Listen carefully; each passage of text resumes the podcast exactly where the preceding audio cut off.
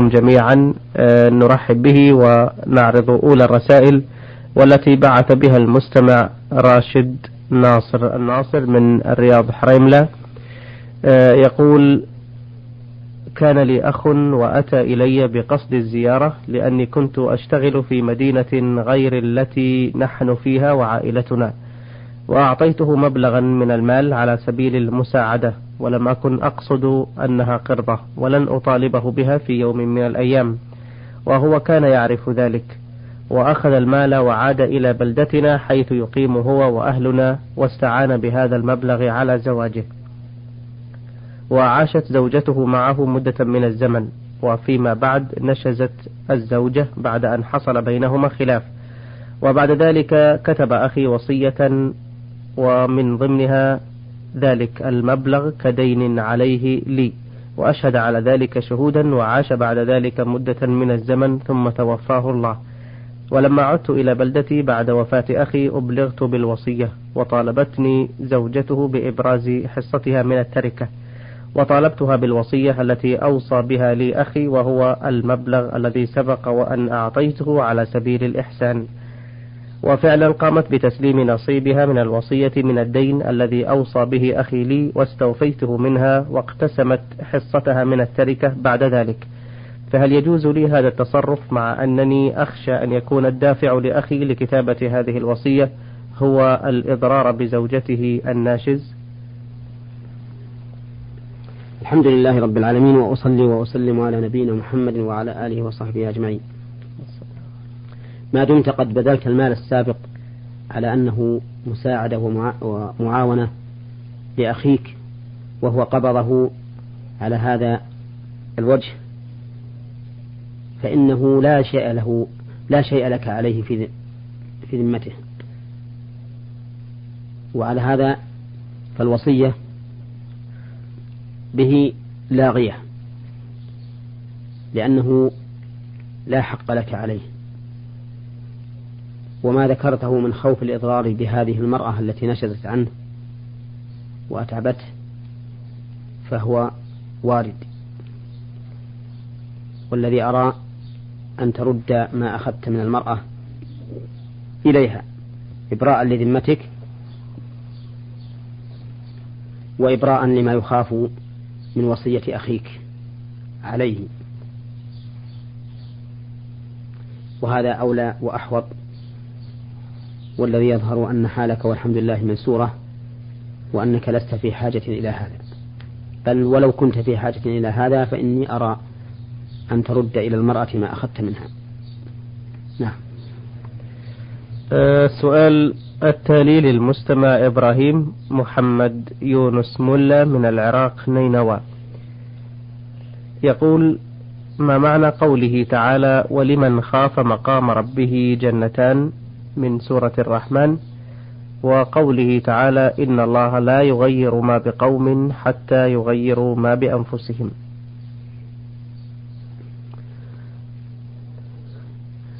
الآية الأولى معناها أن الله سبحانه وتعالى يخبر إخبارا يعد به من خاف مقام ربه بأن له جنتين. نعم. وهاتان الجنتان. بين الله تعالى ما فيهما من النعيم المقيم من المأكول والمشروب والمنكوح ترغيبا بخوف الإنسان مقام ربه أي لخوفه من المقام الذي يقف فيه بين يدي الله عز وجل. هذا الخوف الذي يوجب له الاستقامة على دين الله وعبادة الله تعالى حق عبادته. لأن من خاف الله عز وجل راقبه وحذر من معاصيه والتزم بطاعته وثواب من أطاع الله سبحانه وتعالى واتقاه ثوابه الجنة كما قال الله تبارك وتعالى وسارعوا إلى مغفرة من ربكم وجنة عرضها السماوات والأرض أعدت للمتقين الذين ينفقون في السراء والضراء والكاظمين الغيظ والعافين عن الناس والله يحب المحسنين. إلى آخر الأرض. إلى آخر ما ذكر الله من أوصافهم. وأما الآية الثانية وهي قوله تعالى إن الله لا يغير ما بقوم حتى يغيروا ما بأنفسهم. فمعناها أن الإنسان إذا استقام على طاعة الله فإن الله تعالى ينعم عليه ويزيده من نعمه. لقوله تعالى لئن شكرتم لأزيدنكم. فأما إذا انحرف عن طاعة الله سبحانه وتعالى فإن الله تعالى يقول ولئن كفرتم إن عذابي لشديد ويقول سبحانه وتعالى فلما زاغوا أزاغ الله قلوبهم والله لا يهدي القوم الفاسقين فما دام الإنسان على طاعة الله قائما بأمره مجتنبا لنهيه فليبشر بالخير وبكثرة النعم وبتحقيق قول الله تعالى من عمل صالحا من ذكر أو أنثى وهو مؤمن فلنحيينه حياة طيبة ولنجزينهم أجرهم بأحسن ما كانوا يعملون. فأما إذا غير ما بنفسه من الإنابة إلى الله والإقبال عليه وبارز الله تعالى بالعصيان بفعل المحظورات وترك المأمورات فإن الله تعالى يغير عليه هذه النعمة. بارك الله فيكم. آه هذا السؤال من المستمع آه جيم عين عين مصري يعمل بجدة. يقول امرأة كانت متزوجة وبعد أن عاشت حوالي سنتين مع زوجها طلقها. وفي خلال مدة شهر من طلاقها تزوجت برجل آخر قبل نهاية العدة وقبل مضي تسعة أشهر من زواجها الثاني وضعت مولودا. فما الحكم في هذا الزواج الثاني وما الحكم في المولود؟ لمن يلحق بالزوج الأول أم بالثاني؟ وماذا يجب على الزوجة أن تفعل؟ تضمن هذا السؤال فقرتين. الفقرة الأولى أن هذه الزوجة تزوجت قبل انتهاء عدة زوجها الأول فالنكاح هذا باطل لأنه منهي عنه بقوله تعالى ولا تعزموا عقدة النكاح حتى يبلغ الكتاب أجله وعلى هذا فيجب التفريق بينهما لبطلان النكاح. أما الفقرة الثانية فهو أن هذه المرأة أتت بمولود قبل تسعة أشهر من زواجها الثاني. هذا المولود إن كانت أتت به قبل مضي ستة أشهر من وطء من تزوجها في عدتها فهو للزوج الأول. لأنه لا يمكن أن تأتي بولد يعيش بأقل من ستة أشهر. فيكون الزوج الذي أتت به لأقل من ستة أشهر من وطء الثاني يكون للأول. وإن أتت به لأكثر من أربع سنين من فراق الأول فهو للواطئ الثاني. وإن أتت به فيما بين ذلك فإنه يحتمل أن يكون منهما أي أن كل واحد منهما يحتمل أن يكون منه. فإذا ادعياه فإنه يعرض على القافة فمن ألحقته به لحقه. وقال بعض أهل العلم إذا أتت به لأكثر من ستة أشهر من فراق الثاني إذا أتت به لأكثر من ستة أشهر من فراق الأول فإنه يكون للزوج الثاني. أو بعبارة أصح للواطئ الثاني الذي تزوجها في عدتها. والله أعلم. جزاكم الله خيرا. آه هذه الأسئلة من المستمع محمد علي من الجماهيرية العربية الليبية. آه سؤاله الأول يقول إذا كان الإنسان لا يصلي ثم ذبح ذبيحة وذكر اسم الله عليها فهل يجوز الأكل منها أم لا؟ وإذا كنت في بلد غلب على أهلها ترك الصلاة. فما حكم أكل ذبائحهم الموجودة في أسواقهم؟ ذبيحة الإنسان الذي لا يصلي تكون حلالا إذا ذكر اسم الله عليها على قول من يقول إنه لا يكفر بترك الصلاة. أما على قول من يقول إن تارك الصلاة يكفر وهو القول الصحيح فإن ذبيحته لا تحل. لأن, لأن ذبيحة غير المسلم لا تحل إلا أن يكون من أهل الكتاب وهم اليهود والنصارى. والمرتد ليس من أهل الكتاب لا من اليهود ولا من النصارى. وعلى هذا فذبيحته لا تحل على القول الراجح. أما إذا الجواب عن السؤال الثاني وهو أو الفقرة الثانية من السؤال وهو ما إذا كان الإنسان في بلد ليسوا بمسلمين فهل يأكل من ذبيحتهم؟ فنقول إن كان هذا البلد أهله من أهل الكتاب فإن ذبائحهم حلال. لقوله تعالى وطعام الذين أوتوا الكتاب حل لكم وطعامكم حل لهم. قال ابن عباس رضي الله عنهما طعامهم ذبائحهم وهو كذلك. وقد ثبت أن النبي صلى الله عليه وسلم أكل من الشاة التي أهدتها له اليهودية في خيبر وأكل من طعام يهودي دعاه وفيه إهالة سنخة. والإهالة السنخة هي الشحم المتغير. وأما إذا كان أهل هذه البلاد من غير أهل الكتاب فإنه لا يجوز الأكل من ذبائحهم لأنهم ليسوا بمسلمين ولا من أهل الكتاب فتكون ذبائحهم حراما لا تؤكل. نعم. آه، السؤال الثاني يقول آه، شائع في بلدنا أن الجزارين لا يسمون اسم الله على كل ذبائحهم. بل يسمون على الأولى ويذبحون البقية من غير تسمية. والذي أخبرنا بهذا أحدهم فما حكم الأكل من مثل هذه الذبائح؟ الأكل من هذه الذبائح إذا كان من الذبيحة التي ذكر اسم الله عليها فهو حلال ولا بأس به. وإن كان من الذبائح التي لم يذكر اسم الله عليها فهي حرام. لقوله تعالى ولا تأكلوا مما لم يذكر اسم الله عليه وإنه لفسق.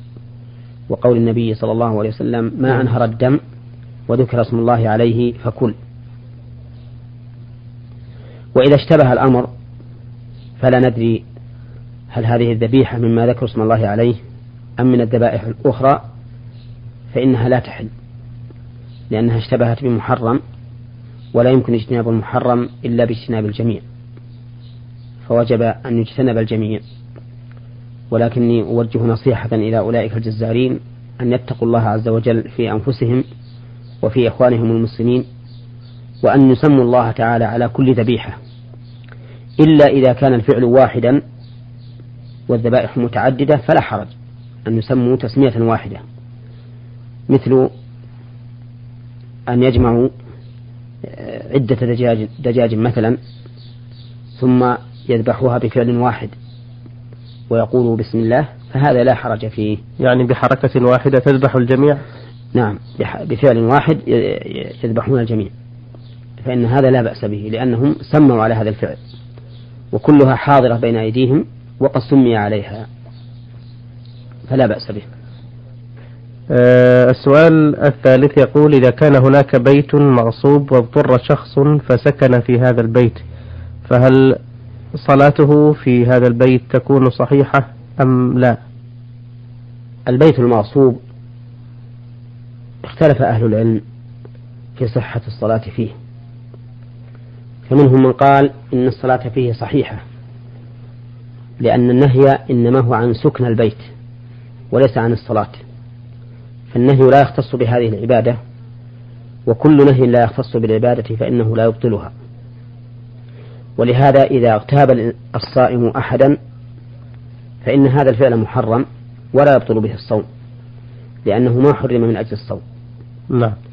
ولو أنه أكل أو شرب لفسد صومه لأن النهي يختص بالصوم. فهنا الصلاة في في المكان المغصوب ليس منهيا عنها لذاتها بل لكونه بل لكونه استولى على هذا البيت وغصبه. ولهذا فالمكث في هذا البيت لصلاة أو غيرها يكون حراما.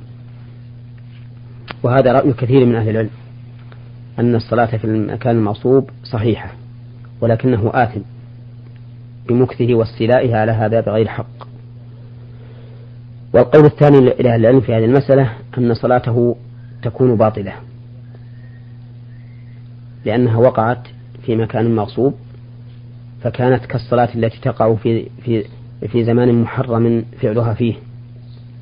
فالصلاة فصلاة النفل المطلقة إذا وقعت في وقت النهي تكون باطلة. ذلك لأن الزمن يحرم فيه إيقاع هذه الصلاة. فكذلك هذا المكان المعصوب لما كان يحرم المكث فيه مطلقا فالمكث فيه إلى الصلاة يكون مكثا في مكان محرم المكث فيه.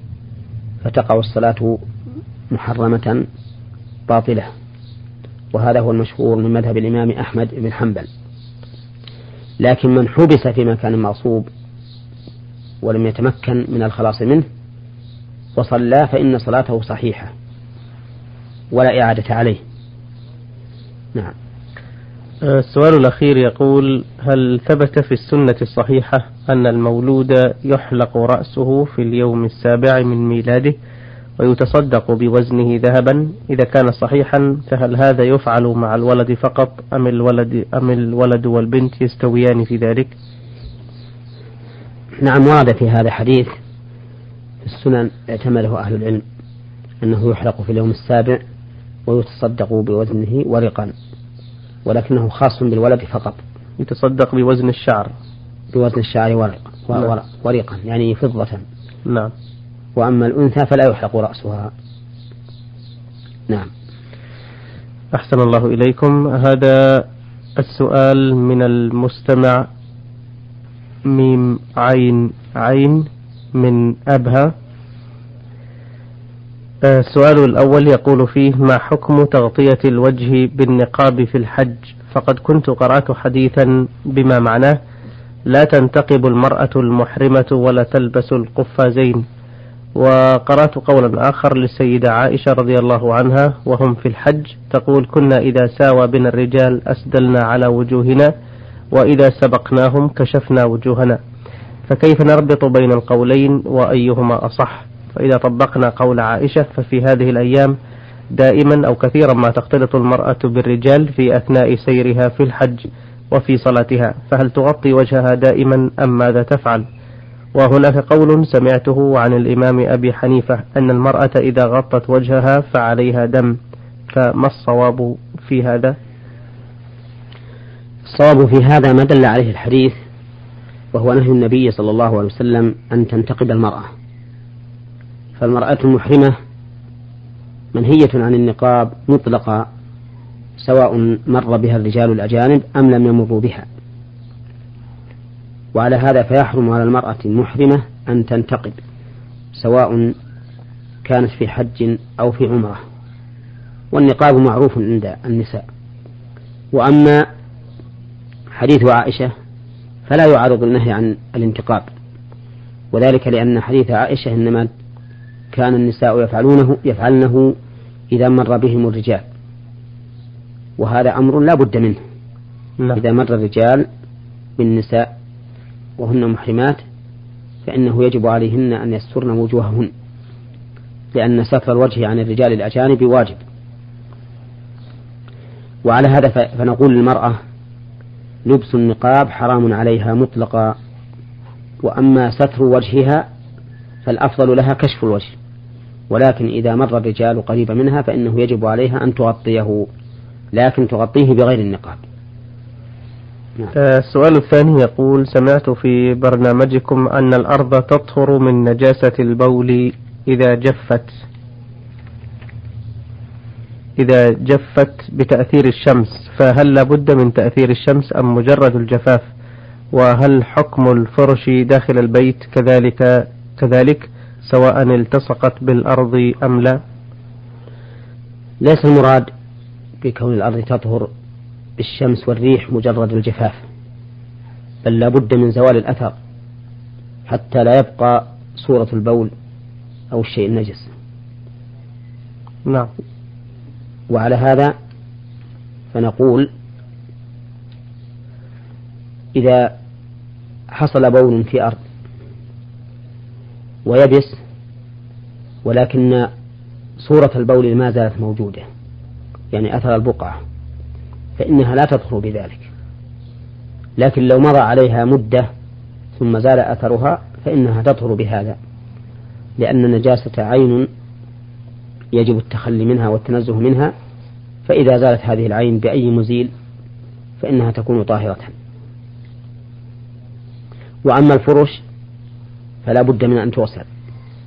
الفرش التي تفرش بها الأرض سواء كانت لاصقة بالأرض أم منفصلة لا بد أن توصل. وغسلها بأن يصب عليها الماء ثم ينشف بالإسفنج ثم يصب مرة ثانية وثالثة حتى يغلب على الظن أنه زال أثر النجاسة. نعم, نعم. أه السؤال التالي من المستمع علي حسين علي من العراق. نينوى أه يقول أنا أب لستة أبناء وقد كنت أعمل في مهنة حرة أكسب منها القليل ولكن لأنه كسب حلال بارك الله لي فيه فكنت أصرف منه وقد سعيت على هؤلاء الأبناء أنا ووالدتهم بما يمليه علينا الواجب وتمليه الفطرة الأبوية إلى أن كبروا واستقلوا بأنفسهم فمنهم الموظف ومنهم صاحب العمل الحر ومنهم المدرس. ولكنهم للأسف الشديد لم يوفقوا لبرنا والإحسان إلينا. وليت الأمر كذلك فحسب ولكنه تعداه إلى العقوق. فهم يشتمون ويسبون وقد يضربون أيضا دون خوف من الله أو حياء. وقد قاطعونا من كل وسيلة اتصال حتى في أعياد المسلمين لا نراهم. ولم أكن أنا بتلك الحالة مع والدي حتى أقول إن هذا جزائي في الدنيا بل على العكس كنت بارا بهما إلى آخر لحظة في حياتهما توفيا وهما راضيان عني. أما أنا فإني أحمل لهؤلاء الأبناء العاقين كل كراهية وبغض إلى درجة أنني أضرع إلى الله بالدعاء عليهم بالهلاك. فهل علي شيء في ذلك؟ وهم ماذا عليهم في عقوقهم هذا؟ لا شك أن عقوق الوالدين من أكبر الكبائر والعياذ بالله. وأن هؤلاء الأولاد وقعوا في شر كبير عليهم أن يتوبوا إلى الله سبحانه وتعالى وأن يرجعوا إليه وأن يقوموا ببر والديهما. وقد أعظم الله حق الوالدين حتى جعله بعد حقه وحق رسوله. قال الله تعالى واعبدوا الله ولا تشركوا به شيئا وبالوالدين إحسانا.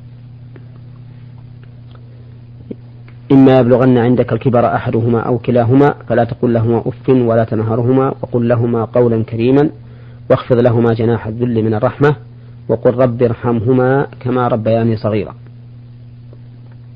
ربكم أعلم بما في نفوسكم. إن تكونوا صالحين فإنه كان للأوابين غفورا.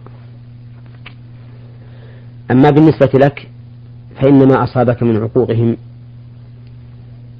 أمر يجب عليك فيه الصبر واحتساب الأجر من الله. وأنت إذا صبرت واحتسبت الأجر من الله نلت بذلك حسنات كما يناله الصابرون. إنما يوفى الصابرون أجرهم بغير حساب. ولا ينبغي أن تدعو عليهم بما يضرهم بل ادعو الله تعالى لهم بما ينفعهم وينفعك. فادعو الله لهم بالرجوع إلى برك وعدم العقوق حتى تكون بذلك محسنا إليهم وبالتالي محسنا إلى نفسك أيضا. والإنسان قد يصاب بالمصائب وإن لم يكن يظن أنه هو السبب. قد يكون هناك أسباب لا تعلمها وقد يبتلي الله الإنسان بمصيبة لا جزاء له على عمل سيء وقع منه ولكن من أجل أن ترتفع بذلك درجته وينال مقام الصابرين لأن الصبر مرتبة عالية لا تنال إلا بوجود الأسباب التي يصبر عليها حتى يتحقق الإنسان من الاتصاف بها. نعم. بارك الله فيكم. آه هذا المستمع أحمد صالح زيد يمني مقيم بحفر الباطن. آه بعث بهذا السؤال يقول تقدم رجل لخطبة فتاة من عمها نظرا لوفاة والدها.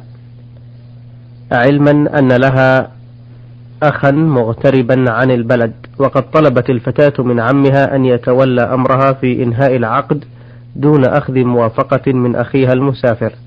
وفعلا تم كل شيء ولما علم أخوها بذلك بعد عودته من السفر رفض تزويجها وأنكر صحة العقد.